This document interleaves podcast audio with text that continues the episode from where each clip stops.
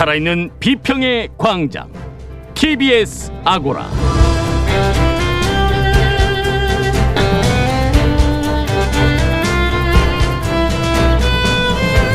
안녕하세요. TBS 아고라 송현주입니다. 이번 주 이재용 삼성전자 부회장의 중국 공장 방문 소식이 한 일간지의 일면을 장식했습니다. 언론이 기업에 대해 반드시 비판적일 필요는 없습니다. 하지만 우리 언론의 삼성 보도는 지나치게 호의적이죠. 실태는 어떤지 그리고 그 원인은 무엇인지 첫 번째 광장에서 짚어보겠습니다.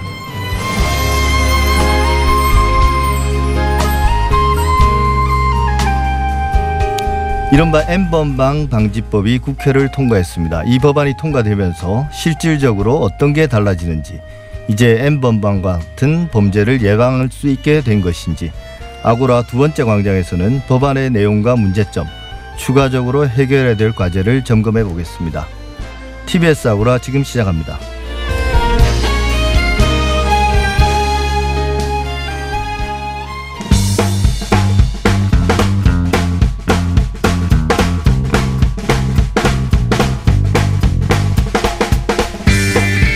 주마다 만나는 시간입니다. 빅데이터 세상 전민기 한국인사이트 연구소 팀장과 함께합니다. 어서 오십시오. 네, 반갑습니다. 전민기입니다. 예, 빅데이터를 통해 이번 주 가장 많이 소비된 이슈들부터 알아보겠습니다. 지난 한 주 동안 어떤 키워드가 가장 많이 언급됐나요? 네, 진짜 코로나 이야기를 언제까지 해야 할지 모르겠네요. 코로나 이제 빼고 이야기하죠 이제. 그래야 될 예. 수도 있을 것 같아요. 43만 9천 건 언급됐습니다.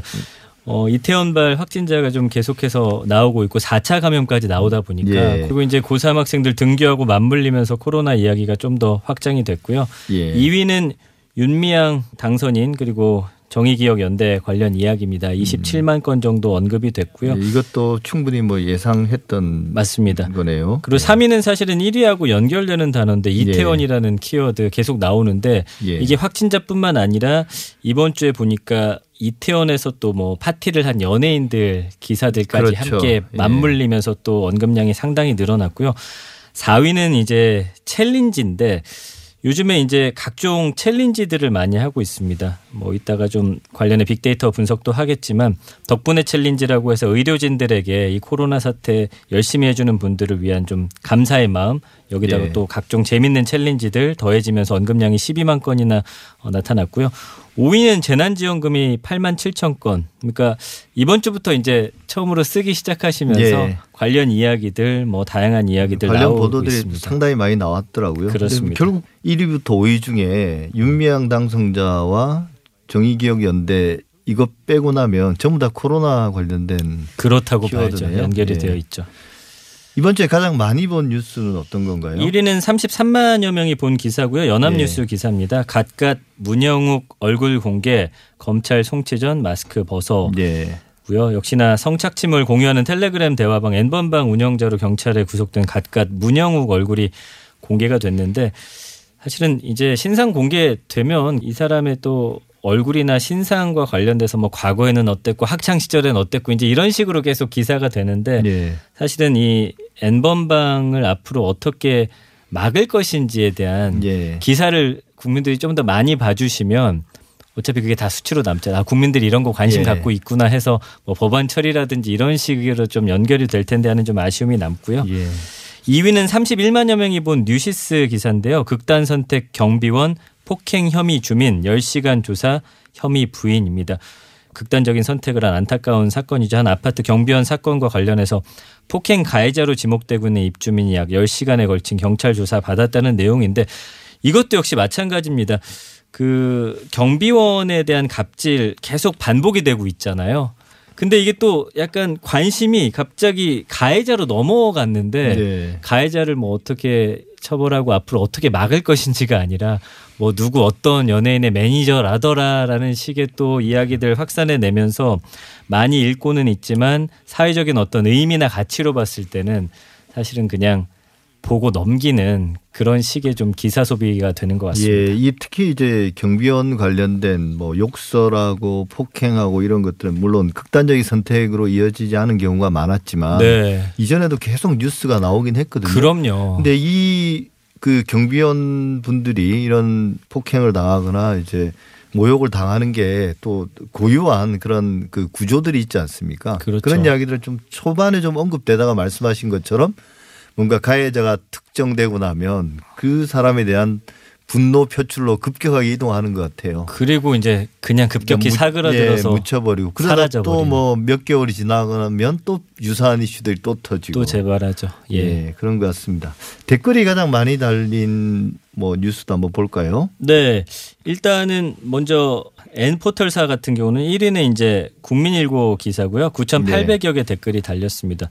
돈또 골랐다. 임채무 두리랜드 입장료 받자 쏟아진 비난이라는 기사인데요. 그 임채무 씨가 이젠 유명하죠. 두리랜드라는 놀이공원 만들었습니다. 1990년에 개장하고 2006년에 네. 경영난으로 3년 휴장했다가 또 재개장했고 2017년에 이제 환경 개선 이후로 휴장했다가 다시 문을 열었는데 사실은 전 재산을 쏟아 부어서 돈을 안 받으셨었어요. 근데 이번에 네. 재개장하면서 좀 아무래도 경영난도 있고 본인도 이제 돈이 다 소비가 되다 보니까 네. 돈을 조금 받겠다 했더니 약간의 악플이 달렸습니다. 예. 그러니까 이제 그 상황에서 기사가 이제 올라갔고요. 지금 댓글의 한 90% 정도는 이제 임채무 씨를 좀 보호해 주려는 그런 예. 댓글들이에요. 어, 그러면은 돈 내기 싫으면 안 가면 되는 거 아니냐. 예. 그러면 뭐 임채무 씨는 그거 어떻게 돈 어디서 나서 그걸 계속 무료로 굴리느냐. 예. 이런 식의 반응들이 상당히 예. 많더라고요. 사실 뭐 저도 이 기사를 봤는데 네. 댓글도 좀 보고 했는데 왜 이분이 그 전 재산을 쏟아부어서 이런 적자가 계속 나는 음. 그런 놀이동산을 운영했던 것인지 네. 거기에 대한 설명은 또 별로 없던데요 뉴스에. 그러니까 제가 이제 한 방송에서 듣기로는 이제 어릴 때부터 아이들을 위한 무언가를 좀 만들고 음. 싶은 꿈이 있으셨다고요. 예. 그래서 한참 이제 잘 나가실 때 그 돈으로 이제 만들었는데 예. 이제 그 돈이 계속 들어오진 않잖아요. 연예인이라는 게 이제 뭐 어떤 기복도 있고 하니까 이 경영난이 좀 생기고 이런 것들이 좀 반복됐던 것 같습니다. 예. 특히 지금 그런 것 같아요. 연예인 관련 보도에서는 무조건 일단 부정적인 방향으로 끌고 가서 네. 관심을 끄는 네, 그런 맞습니다. 게 많은 것 같습니다. 2위는 이제 조선일보 기사고 5,900여 개 댓글이 달렸는데 역시나 또 윤미향 당선인 관련한 이야기고 윤미향 심심한 사과 사퇴는 고려 안해입니다. 계속해서 지금 관련 의혹들이 나오고 있는데 사실은 처음보단 여론이 많이 조금 이제 윤미향 당선인을 좀 약간 비판하는 글들로 좀 바뀌어가고 있는 지금 그런 네. 상황이어서 빨리 뭐 검찰 조사도 시작이 됐지만 그런 게 이제 투명하게 공개가 되고 해야지 좀 이 사건이 일단락 될 것으로 보입니다. 예, 좀 안타까운 것은 이게 이제 정의기억연대의 취지나 네. 그동안의 활동에 어떤 의의 같은 것들도 덮어버리고 또더 음. 나아가서는 위안부 문제 해결에도 맞습니다. 오히려 이제 일본이 더 큰 소리치고 네네. 네. 또 이제 뭐랄까요 일본의 입장에 동조하는 국내에 음.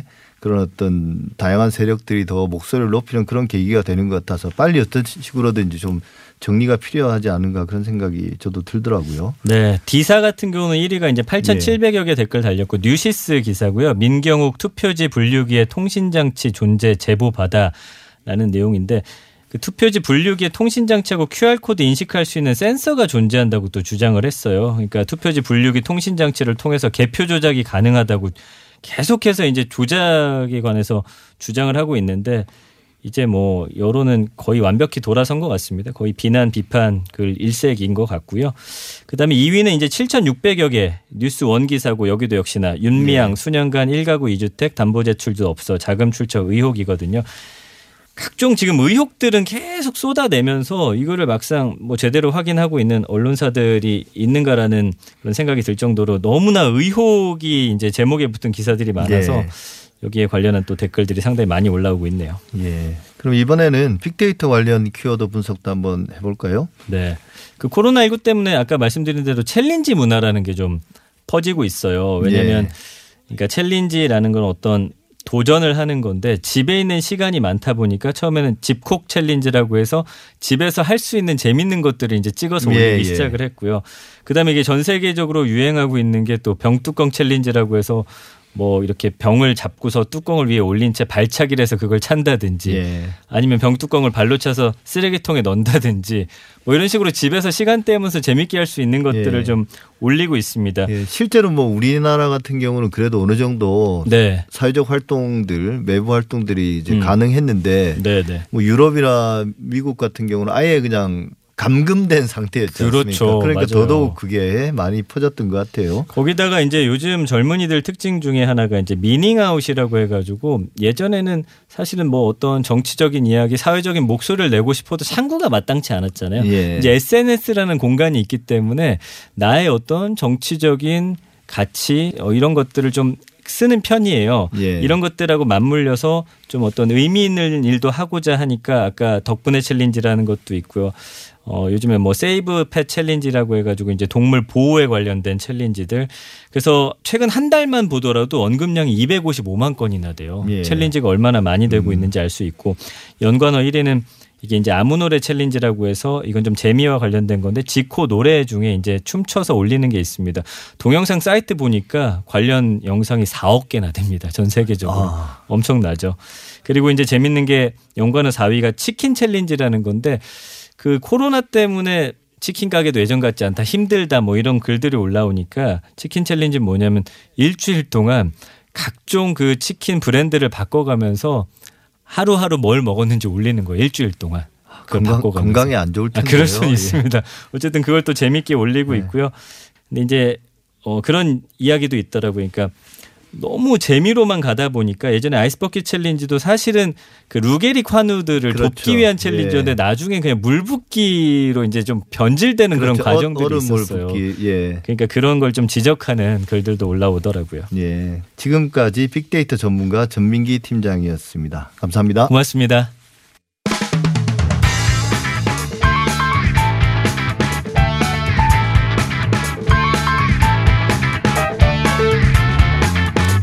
첫 번째 광장입니다. 재계 인사들, 특히 최고 경영자의 동향은 화제거리가 되는데요. 대체로 긍정적으로 묘사됩니다. 그런데 삼성에 대해서는 특별히 더 호의적인 것 같습니다. 이번 주 이재용 삼성전자 부회장이 중국 공장을 방문한 내용이 동아일보 일면에 실렸는데 그 정도의 뉴스 가치가 있었던 일인지 더 나아가서 우리 언론들의 삼성 관련 보도에서 드러나는 문제점 그 원인까지 한번 짚어보겠습니다. 정상근 미디어 전문 기자 나오셨습니다. 어서 오십시오. 네, 안녕하십니까. 네. 이번 주 월요일 동아일보 일면에 네. 이재용 삼성전자 부회장의 중국 출장 동향 이게 어떤 내용입니까? 네, 일단 단독 기사였습니다. 네, 단독을 단독. 붙여서 온라인에는 예. 내보냈었고, 어, 그리고 신문에는 일면에 예. 네, 수록이 됐었어요. 이 내용을 보면 그 이재용 부회장이 중국 시안의 삼성 반도체 공장을 찾았다라는 건데, 뭐 코로나 19로 이 해외 경영 행보를 이 멈췄다가 재개했다, 뭐 이런 예. 의미를 부여를 했고요. 어 그리고 이 최근 이 반도체 시장에서 중국 추격이 만만치가 않은데 그 이재용 부회장의 이 중국 방문은 어 중국 시장을 지키기 위한 행보다 이렇게 의미를 또 부여하기도 했고 어 그리고 나아가서 이 미중 무역 갈등 속에서 예. 그 우리가 이 중국도 중요한 파트너로 보고 있다 이런 메시지를 좀줄 수도 있다라고 해석을 하기도 했습니다. 사실 사건 자체 이벤트 자체는 별로 뭐 평범한 것 같은데 그 해석이 좀 거창하기도 하고요. 근데 그렇죠. 제가 좀 더 궁금한 거는 사실 우리나라 언론들 특히 이제 보수 일간지나 경제 네네. 전문지들이 삼성 관련 보도를 좀 비중 있게 다루고 또 이제 대체로 긍정적인데 유독 동아일보가 왜 뜬금없이 이걸 일면에다가 이 기사를 실었을까요?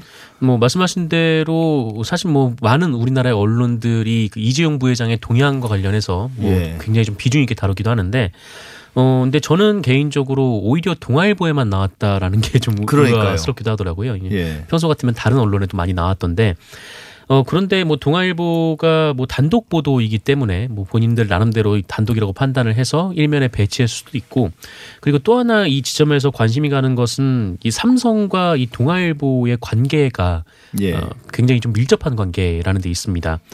그러니까 삼성의 그 이재용 부회장의 그 동생이죠. 그 이서연 예. 예. 현재 삼성 재단 이제 이사장으로 알려져 있는데 어, 이서연 이사장과 그다음에 이제 동아일보 김재호 사장의 동생인 네, 예. 김재열 씨가 지금 혼인 관계를 맺고 있거든요. 그래서 예. 두 동아일보와 삼성 사이가 이 사돈 지간이라는 것이죠. 사돈이고 동아일보 사장의 동생이 네네. 이재용 부회장의 입장에서 볼 때는 매제가 되는 거죠. 네, 그렇습니다. 그런 특수한 관계. 물론 이제 중앙일보와 삼성도 특수 관계고 또 관련지어서 JTBC와 삼성도 사돈지간인 건 마찬가지죠. 그렇죠? 네, 네, 그렇습니다. 한 세대 위에서 그런데 유독 동아일보가 좀 돋보이긴 합니다. 뭐 알아서 잘 판단들을 하셨겠지만 근데 뭐 이재용 부회장 관련된 보도를 보면 얼마 네. 전에 또 그 대국민 사과를 하지 않았습니까? 네네. 예, 그때도 이제 수많은 보도가 쏟아졌고 물론 대국민 사과가 준법감시위원회의 어떤 공고 사항이긴 했지만 네. 대국민 사과를 했는데 그때도 언론들이 뭐 특정 언론뿐만 아니라 전반적으로 호의적으로 대단히 보도했다. 네네. 이재용 부회장의 어떤 결단 그 경영권을 승계하지 않겠다는 그런 결단을 강조하는 그런 보도들이 있었는데요. 구체적으로 이런 전반적인 대국민 사과 보도를 어떻게 평가할 수 있을까요? 네, 굉장히 말씀하신 대로 호의적인 보도들이 이어졌다라고 좀 보여지고, 근데 다만 차이점이 있다면은 적극적으로 높게 평가를 하느냐 아니면 네. 소극적으로 높게 평가하느냐 네. 이 정도 차이였다라고 좀 생각이 듭니다. 아, 물론 그 외에 뭐 다른 언론들 뭐 한겨레라든지 아니면 뭐 JTBC도 그랬고 좀 비판적인 관점을 유지하는 언론들도 분명히 있었는데 예. 그 어쨌든 그 이재용 부회장의 메시지가 이 본인이 이제 세습을 하지 않겠다라는 것 하나 그리고 어 문호조 경영을 철회하겠다 뭐 이런 예. 것 하나가 있지 않았습니까? 근데 뭐 사람에 따라서 보는 눈이 다르니까 뭐 이거 관련해서 높이 평가를 할 수도 있다라고는 생각은 하지만 그럼에도 불구하고 그 우리나라의 대부분의 언론이 똑같은 평가를 내리고 있다라는 것은 어 굉장히 좀 우리 언론의 지향점이 좀 과연 어디에 맞춰져 있는가에 네. 대해서 좀 생각해 볼 수 있는 좀 그런 계기가 됐다라고 또 생각이 들고요. 어, 그리고 뭐 대표적으로 좀 말씀을 드리면은, 네, 어, 조선일보가 좀 이렇게 평가를 한 부분이 있습니다. 그러니까 이 외부 비판에 경영권 승계를 포기한 것은 이 삼성을 초일류로 만든 경영상의 장점까지 포기했다. 이렇게 주장을 하기도 했는데. 아, 오히려 반대했네요. 경영권 승계해야 된다라는. 네. 근데 좀 이것도 어이없는 게 이 경영권 세습이 장점이었다라고 하면은 어, 북한은 초일류 국가인가라는 생각이 좀 들 수밖에 없는 거고. 아, 뼈를 때리는 비유십니다. 네. 예. 어 그리고 이 매일경제도 같은 날에 사설에서 예. 그 이재용 부회장이 이 총수 자리에 오른 이유, 뭐 반도체 백혈병 사태를 마무리를 했고 또 80년 문호조 경영 원칙을 폐기했다라면서 그 이재용 부회장을 동의선상에서 계속 높이 평가를 하는 그런 예. 어, 사설 내용을 적기도 했는데. 근데 사실 이 삼성의 역사를 뭐 많이 아는 분들, 특히 이 노조 파괴 관련된 뭐 이런 부분들이라든지 이 백혈병 피해자들이 그동안 어떤 일을 겪었는지 등을 좀 보게 되면 좀 이런 평가를 내리기엔 너무 네. 섣부르지 않은가 뭐 이런 생각도 들었습니다. 예. 근데 따지고 보면 그런 그 대국민 사과까지 하게 된 게 결국은 이재용 부회장이 이슈의 중심이 되고 또 실제 구속도 되지 않았습니까? 네, 네. 근데 이게 다 국정농단 사건 때문인데 실제로 국정농단 사건은 경영권 승계와 또 밀접하게 관계돼 있었던 거란 말이죠. 네, 맞습니다. 근데 그동안 주요 언론들의 보도를 보면 이 과정에서 삼성 혹은 이재용 부회장을 철저하게 좀 피해자로 보는 그런 어떤 시각들이 지배적이었던 것 같아요. 네. 근데 이게 실제로 이재용 부회장의 변호인단의 논리이기도 하고요. 맞습니다. 예. 그러니까 삼성의 주장인데 그것을 언론들이 그대로 차용을 해서 예. 삼성이 피해자라고 이제 묘사를 했던 보도들이 굉장히 많았던 거죠. 어, 대표적으로 보면은 이 TV조선 같은 경우에 이 최서원 씨 그리고 조카 최서원 씨의 조카 장시호 씨 예. 어, 그리고 김종 전 문화체육부 차관이 이 구속이 됐을 때 어, 이때 제목에 뭐라고 썼냐면은 삼성에게 16억 원을 강요했다. 네, 이런 취지의 제목을 예. 네, 넣기도 했습니다. 어, 그런데 이 삼성 그리고 이재용 부회장이 피해자라고 생각을 하면 이재용 부회장이 이 뇌물을 준 그 피해 액수만 계산을 놓고 볼 때 좀 그렇게 생각을 했던 것 같은데 근데 그 이후에 이재용 부회장이 얻은 이득은 또 그 뇌물 액수를 더 초과하는 그런 이득을 봤다. 음, 비교할 수 없을 정도의. 네, 라는 거죠. 그러니까 예. 결국 따지고 보면은 이재용 부회장이 삼성이라는 이 거대 회사의 지배, 경영권을 지배하는 그런 직접적인 계기가 됐고 예. 여기서 피해를 입은 사람이라면 어, 대부분 이제 국민연금을 내는 우리나라 국민들이 그렇죠. 어, 피해자라고밖에 볼 수 없는 건데 어, 그런데 이재용 부회장을 마치 이제 피해자라고 얘기를 하면서 어, 계속해서 이제 집행유예를 선고할 수 있다라는 취지의 보도를 이어가는 것은 굉장히 좀 부적절한 내용이라고 생각이 듭니다. 예, 그런 승계 경영권 승계 작업에서 사실은 삼성 그다음에 특히 어, 삼성이라기보다는 이재용 부회장 개인이 어마어마한 이익을 받는데요. 그걸 네. 피해자로 네. 계속 보도했다는 거죠. 계속 피해자로 보고 있으니까 네. 이후에 이제 집행유예로 풀어줘야 된다는 그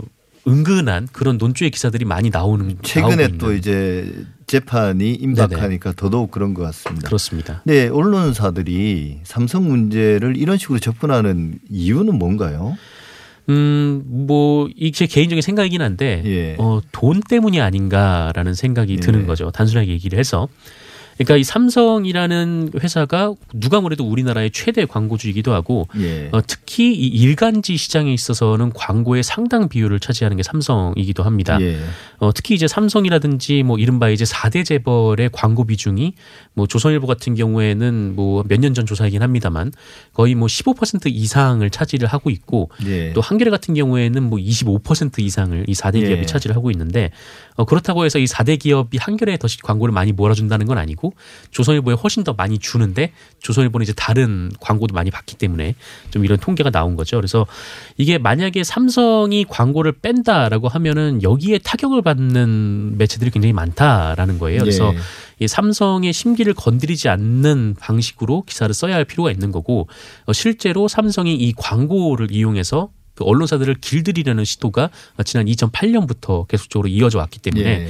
이제 뭐 알아서 눈치를 보는 수밖에 없는 거죠. 예, 한때 그러니까 그뭐 풍문삼아 삼성 네네. 광고 없는 날 그러니까 언론사가 삼성을 비판하는 기사가 나가면 그 그날은 그 언론사에게 삼성 광고를 싣지 않는 네. 그런 풍문도 있었습니다. 확인되지 맞습니다. 않았습니다만 이게 뭐 그냥 일종의 뭐 언론사 내부에서도는 우스갯거리인데 예. 그 한국 시리즈 하잖아요. 예. 야구에서 그때 이제 삼성 라이온즈하고 그다음에 다른 팀이 올라가면 언론사에서 일제히 삼성을 응원한다라는 얘기가 있는 겁니다. 왜냐면은 한국 시리즈에서 우승을 하면 그 뒤에 이제 일간지에 전면 광고를 싣지 않습니까? 그래서 예. 뭐 감사합니다. 뭐 부이 몇 이렇게 광고를 싣는데 예. 예.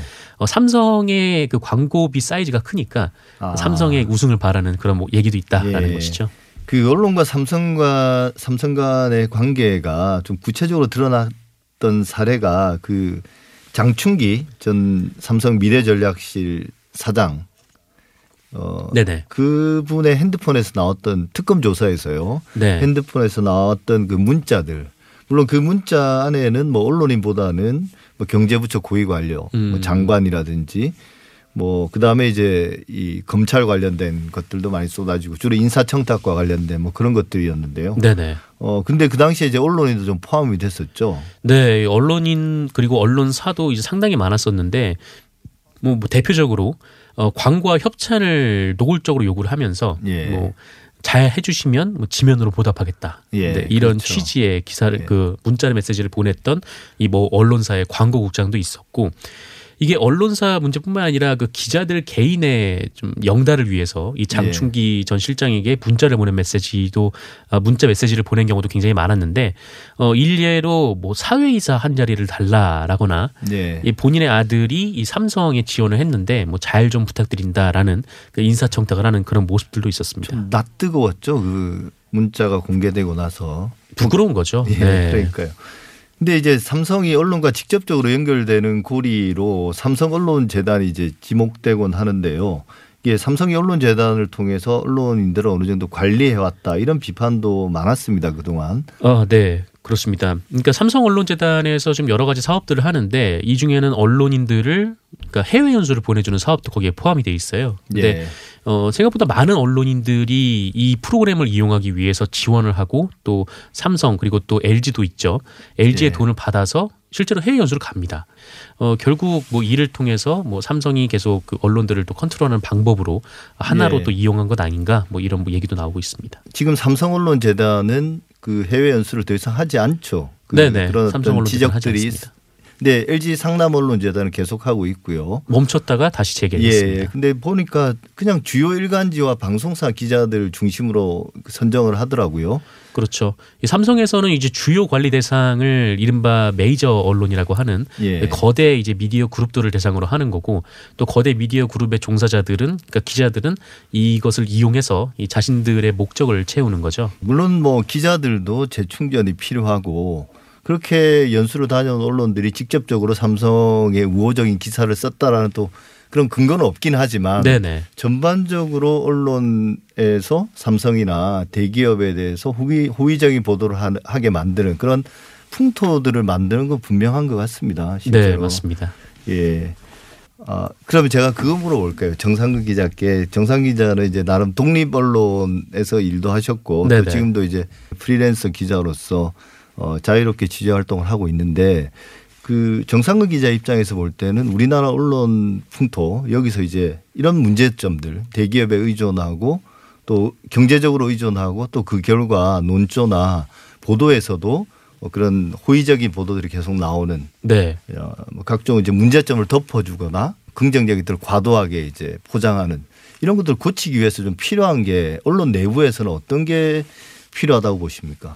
음, 지금 아무래도 우리나라 이제 특히 이제 신문 같은 경우에는 뭐 60% 이상을 이 광고 수익에 의존하고 있는 상황인데 네. 어, 이 의존성을 좀 낮춰야 이 문제가 비로소 좀 해결되지 않을까라는 생각을 좀 하고 있습니다. 광고 문제. 예. 네, 네. 아무래도 뭐 그럴 수밖에 없는데 어, 그러니까 지금 뭐 언론사 데스크들이라든지 언론의 경영을 이끌어가는 분들이 그 수익을 좀 다변화하고 네. 또 이제 지금 뭐 포털에서 계속 이제 그 기사들을 공짜로 배포하는 그런 경우가 있다 보니까 이 신문 구독료로 이어지지 않고 있는데 좀 이런 문제들을 좀 근본적으로 개선할 수 있는 뭐 수익 방안을 좀 말하는 것 외에는 뭐 계속 이렇게 삼성의 광고 의존도가 높아서는 이게 잘 해결되지 않을 거라고 생각을 하고 있습니다. 예, 결국은 물적 토대를 삼성과 분리시켜서 튼튼히 하는 그게 뭐 구독료든지 아니면 다른 어떤 부대 사업이든지 간에 네네. 그것만이 대기업의 영향력으로부터 벗어날 수 있는 길이다. 오히려 이 팟캐스트 시장이 처음 등장했을 때 정말 네. 이 소자본 자영업자들의 광고가 계속 좀 이어진 측면이 있었거든요. 네. 그러다 보니까 뭐 거대 그 재벌이라든지 좀 이런 권력을 감시할 수 있는 그런 신선한 콘텐츠들이 많이 나왔는데 좀 이런 것들도 한번 고민해 봐야 되지 않을까 싶습니다. 예. 정상근 기자 오늘 말씀 감사합니다. 네, 고맙습니다.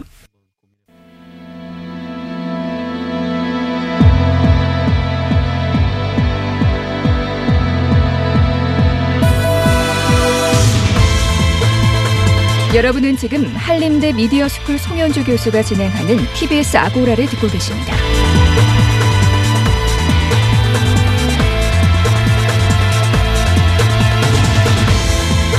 두 번째 광장 시간입니다.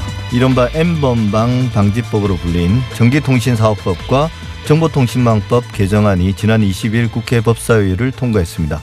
우리 사회에 큰 충격을 줬던 사안인 만큼 법안 통과가 되기까지의 과정에도 많은 관심이 쏠렸는데요. 이 법안이 통과되면서 실질적으로 어떤 것이 달라지는 건지 N번방과 같은 그런 범죄를 이제는 예방할 수 있게 되는 건지 이은희 변호사와 함께 이야기 나눠보겠습니다. 어서 오십시오. 안녕하세요. 이은희입니다. 예. 그 지금 전기통신사업법 개정안을 통해서 이제 인터넷 사업자 그러니까 예를 들면 뭐 포탈 업자라든가 예. 이제 이런 사업자가 디지털 성범죄물 삭제 등 이제 유통 방지와 관련해서 기술적 관리적 조치를 해야 한다. 예. 그러니까 이런 이제 의무가 부과가 됐고요. 정보통신망법이라고 불리는 이제 저희 정보통신망 이용 촉진, 뭐 이용자 보호 등에 관한 법률이 있어요. 예. 그 개정안을 통해서는 정보통신 서비스 제공 사업자 이것도 마찬가지입니다. 그러니까 네이버, 뭐 다음, 뭐 이런 류의 예. 그 사업자들에게 불법 촬영물 등 유통 방지와 관련해서 이 부분을 그 운용하고 뭐 이제 관리하는 책임자를 두고 그걸 하지 않으면 뭐 이제 처벌하겠다. 요런 이제 개정안이 통과가 된 겁니다. 예. 근데 제가 그 말씀을 들으니까 바로 드는 생각이 네. 이게 실제 가능한 건지 우리가 이제 법안의 마련의 필요성에는 다 공감을 했잖아요. 네.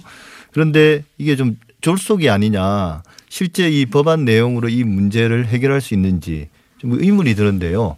그 뭐 실제 그런 우려들이 많이 제기되고 있습니까? 아무래도 이제 일각에서는 뭐 이게 개인의 어떤 사적 사생활이 뭐 포함되어 있는 어떤 블로그라든가 뭐 어떤 대화라든가 이런 것들을 침해하게 되는 거 아니겠냐. 예. 혹은 뭐 이제 사업자에게 인터넷 사업자에게 너무 많은 의무를 부과하는 거 아니겠냐.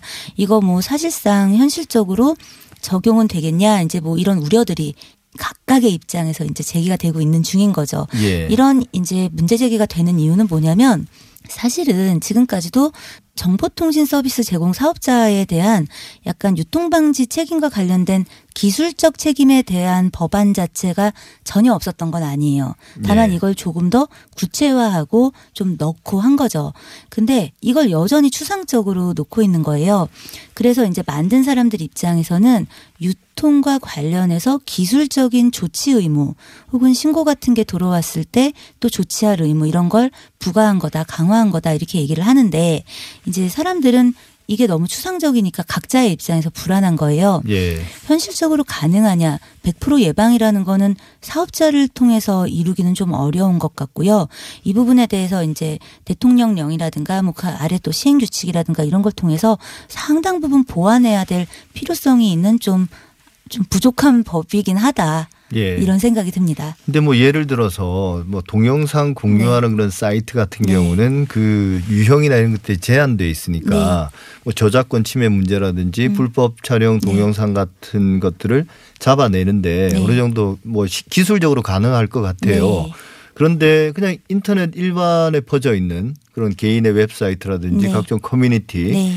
여기서 유통되는 것들을 자기들끼리 공개하지 않고 네. 비공개 뭐 커뮤니티에서 공유하면 그쵸. 이걸 들여다보고 네. 하나하나 다 들여다봐야 된다는 이야기인데 사실은 이제 비공개로 되어 있는 만약에 뭐 개인들의 뭐 블로그라든가 예. 잠겨 있는 것들 이런 것들을 또 사업자가 임의로 들어가서 뭐 본다던가 예. 대화 내용을 뭐 이제 본다든가 하는 것들은 문제가 되겠죠. 그런데 만약에 파일이 오고 가고 있는 상황들에 파일에 있는 이름이라든가 그런 것들을 좀 잡아내달라라고 하는 건데 현실적으로는 예. 늘 그 사업자가 할 수 있는 조치 의무보다는 이렇게 범법을 저지르시는 분들이 움직이는 속도가 훨씬 예. 빠르죠. 그래서 사실은 이제 만드신 입장에서는 기술적으로 뭐 정보 이런 것들을 담고 있는 정보를 삭제한다든가 예. 혹은 검색어 같은 것들을 뭐 차단한다든가 뭐 이런 것들에 방점을 싣고는 있는데 지금 말씀하신 것처럼 개인적으로 암암리에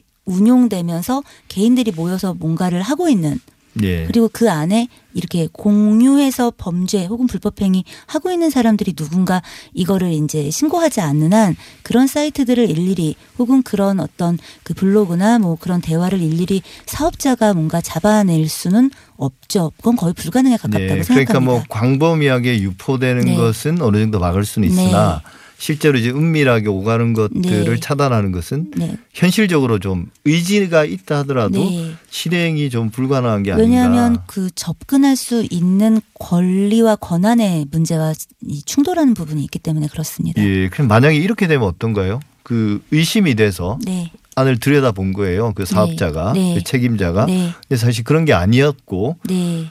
나중에 그 개인 이용자가 네. 자기 걸 누군가 들여봤 들여다봤다는 걸 알게 됐어요. 네.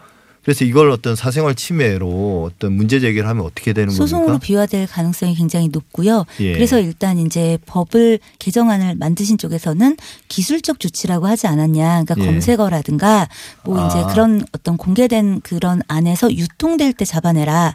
뭐 이런 이야기를 하고 있지만 개인들은 역시 불안하실 거고 역시나 그런 부분을 오바해서 이제 이 인터넷 사업자가 그 개인의 어떤 그 닫혀진 잠긴 공간을 들여다보는 것들은 언제든지 불법 행위로 의율될 수 있는 소지가 있는 겁니다. 예. 근데 우리가 텔레그램의 경우에서도 봤듯이 네. 결국은 이 정보통신이나 방송 관련 법안에 대해서 항상 제기되는 문제는 실제 이제 들여다보고 네. 문제를 해결해야 될 것들은 대부분 이제 해외에 서버를 두거나 외국 사업자란 말이에요. 네. 왜냐하면 국내에서 그런 경우를 하면 일단 결국은 일종의 풍선 효과처럼 딴 네. 데로 나가는데 그게 이제 외국으로 나가게 되는 거죠. 이게 결국은 이제 우리나라 포털 사업자나 인터넷 사업자에 대한 역차별이 아니냐. 근데 이제 이 역차별을 이야기할 때 우리가 한번 생각해 봐야 될건 예. 역차별은 맞아 이렇게 반문해야 되는 건 거죠. 지금 적어도 국내 사업 자의 이 우리의 법이 바로 적용될 수 있는 예. 국내 사업자에게만이라도 우선은 지금 이게 너무나 시급한 문제고 지금 제지해야 될 필요가 있는 것들이니까 법을 이제 개정해서 운용하는 건 너무나 당연한 것이라고 생각하고요. 예. 그 부분을 해외에다가는 못할 거면서 왜 우리한테만이라고 얘기하는 건 그걸 역차별이라고 얘기하는 것 자체가 단어를 지금 잘못 쓰고 있는 거다. 국가가 지금 해야 될 시급한 것들은 뭐냐면 우리가 이제 해외에 있는 그, 그 계정을 두고 있는 그 해외 국가에 우리 법 적용해줘 이게 아니라 해외 그 국가와 MOU 같은 거를 이제 예. 빨리 체결해서 압수수색 같은 것들 있잖아요. 이 한국에 사람이 있기 때문에 증거가 혹은 그런 어떤 수사의 단초들이 해외에 있는 거일 뿐인 거예요. 그럴 예. 때그 수사의 단초가 되는 것들에 협조받을 수 있는 것들을 예. 외교부와 법무부가 공조해서 적극적으로 그 안을 마련해 가야 되는 겁니다. 예. 결국 그러니까 뭐 네. 그 그런 협조를 요청하기 위해서라도 네. 국내법적인 근거는 필요한 그럼요. 거죠. 네. 요 법안과 관련된 또 다른 법도 있는데요. 네. 그 불법 성적 촬영물 네. 이걸 단순히 소지하기만 해도 처벌받는다. 네. 소지하고 이제 시청하기만 네. 해도 지금 이번에 이제 그 이런 관련해 가지고 지금까지의 법률은 이 유통을 시켰다든가 수익을 이거를. 뭐 수익을 얻었다든가 네. 혹은 보관을 이제 다운로드 받아 가지고 저장을 해서 갖고 있었다든가 네. 하면 처벌이 됐었는데 그러다 보니까 그냥 보고 저장 안 한 사람들 혹은 내가 시청했는데 시청한 것만으로 뭐 처벌이 되겠어 이렇게 하는 악용하는 사례들이 나올 수 있으니까 예. 어떤 식으로든 이런 것들이 유통되게 하는데 기여한 어떤 행위들에 대해서 다 처벌하겠다는 거죠. 근데 이런 방금 말씀하신 것처럼 처벌이 네. 강화되고 이제 처벌받는 유형도 범죄 유형도 네. 더 확대된 거잖아요. 네. 그런데 조금 다르게 네. 디지털 성착취 처벌 기준에 대한 강화 결정은 또 연기됐다고 그러던데요.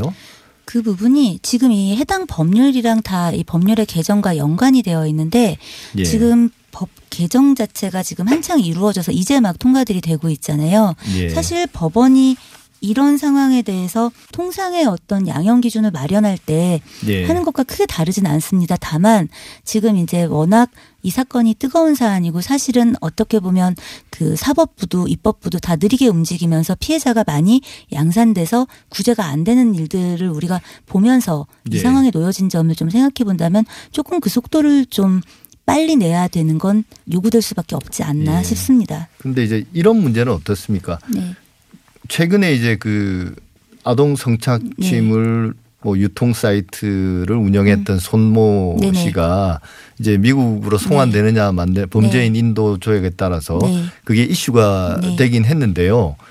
우리나라가 이제 범죄 처벌 뭐 형량이나 이런 게 좀 상향시키긴 했죠. 강화시키긴 네. 했지만 외국과 비교해서는 너무 관대하다 이런 비판이 많아서 그렇죠. 이제 성범죄 특히 이제 디지털 성범죄 같은 경우는 그런 조치들 좀 필요하지 않는가 이런 생각이 들거든요. 왜냐하면 현실적으로 일일이 다 잡아내서 차단하고 처벌하는 게 네. 거의 불가능에 가깝기 때문에 네. 범죄를 저지른 사람도 우리가 인지했을 때는 좀 네. 강한 처벌을 해서 어, 본보기로 삼을 필요가 있지 않는가 이런 그 생각도 좀 들거든요. 현업에 있는 변호사의 입장에서 그리고 예. 이제 제가 현업에 있는 변호사님들과 이제 의견을 교류하면서 늘 느끼는 건 이 아동 청소년 그 불법 촬영물 뭐 이런 아동 청소년에 대한 성착취물 뭐 이런 유통에 대한 그런 각종 범죄에 대한 양형이 지금 올라갔잖아요. 이제 예. 어떤 처벌의 기준이 올라갔는데 그거 자체는 사실 변호사들 입장에서는 큰 관심사는 아닐 수도 있습니다. 왜 그러냐면 어떤 행위가 지금 좀 늘어난 게 오히려 이제 시청한 것도 처벌한다 이런 건 예. 우리한테 유의미할 수 있지만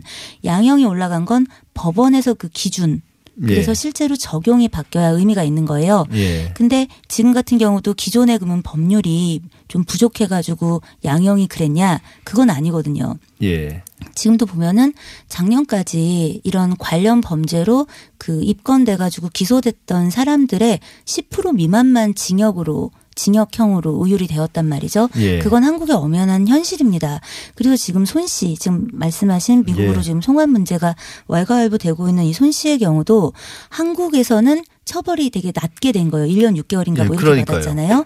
미국으로 가면 16년이나 160년 나올 수도 있는 거예요. 예. 지금 물어보신 것처럼 그러면 이런 것들이 예방에 이제 효과가 있냐 물어보시면 저는 이런 류의 범죄에서는 효과가 있다라고 봅니다라고 말씀드려요. 왜 그러냐면 예를 들어 살인이라든가 그 감정이 이제 뭐 그 개입되어 있는 폭행이라든가 예. 모욕 이런 류의 범죄들은 우발성이 좀 있단 말이에요. 절도 같은 경우도 그렇죠. 그렇죠. 절도도 예. 마찬가지고 이런 것들은 그저 처벌을 강화한다라고 해가지고 예방으로 직결되지는 않습니다. 예. 그런데 디지털 성범죄 같은 경우는 이게 의도된 범죄란 말이죠. 예. 그래서 실질적으로 피해가 일파만파이기도 하지만 이거를 이 범죄를 하는 사람 입장에서는 한 번쯤 멈추고 이걸 하지 말아야겠다라고 생각할 수 있는 지점들이 되게 꽤 많아요. 이런 디지털 성범죄 특히 아동 청소년에 대한 성착취물 이런 거를 만들고 유통하고 하는 어떤 이런 류의 범죄에 대해서는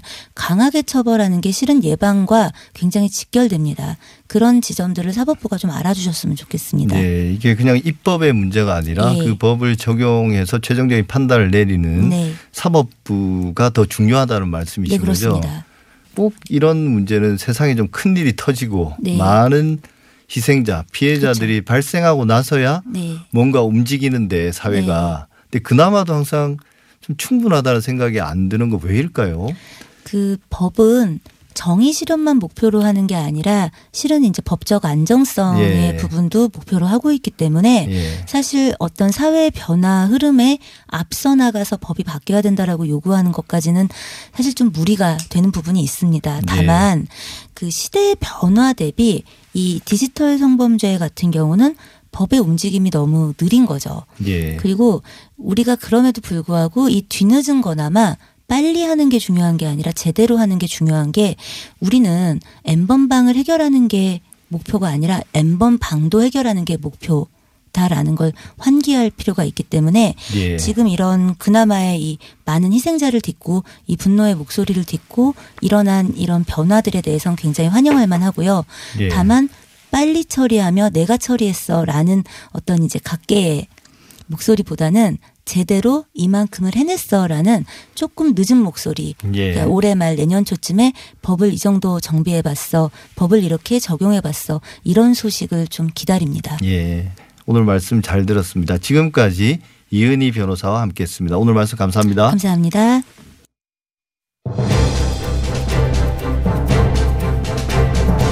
TBS 아고라 오늘 준비한 내용은 여기까지입니다. 저는 다음 주 토요일 오전 8시 6분에 다시 찾아뵙겠습니다. 감사합니다.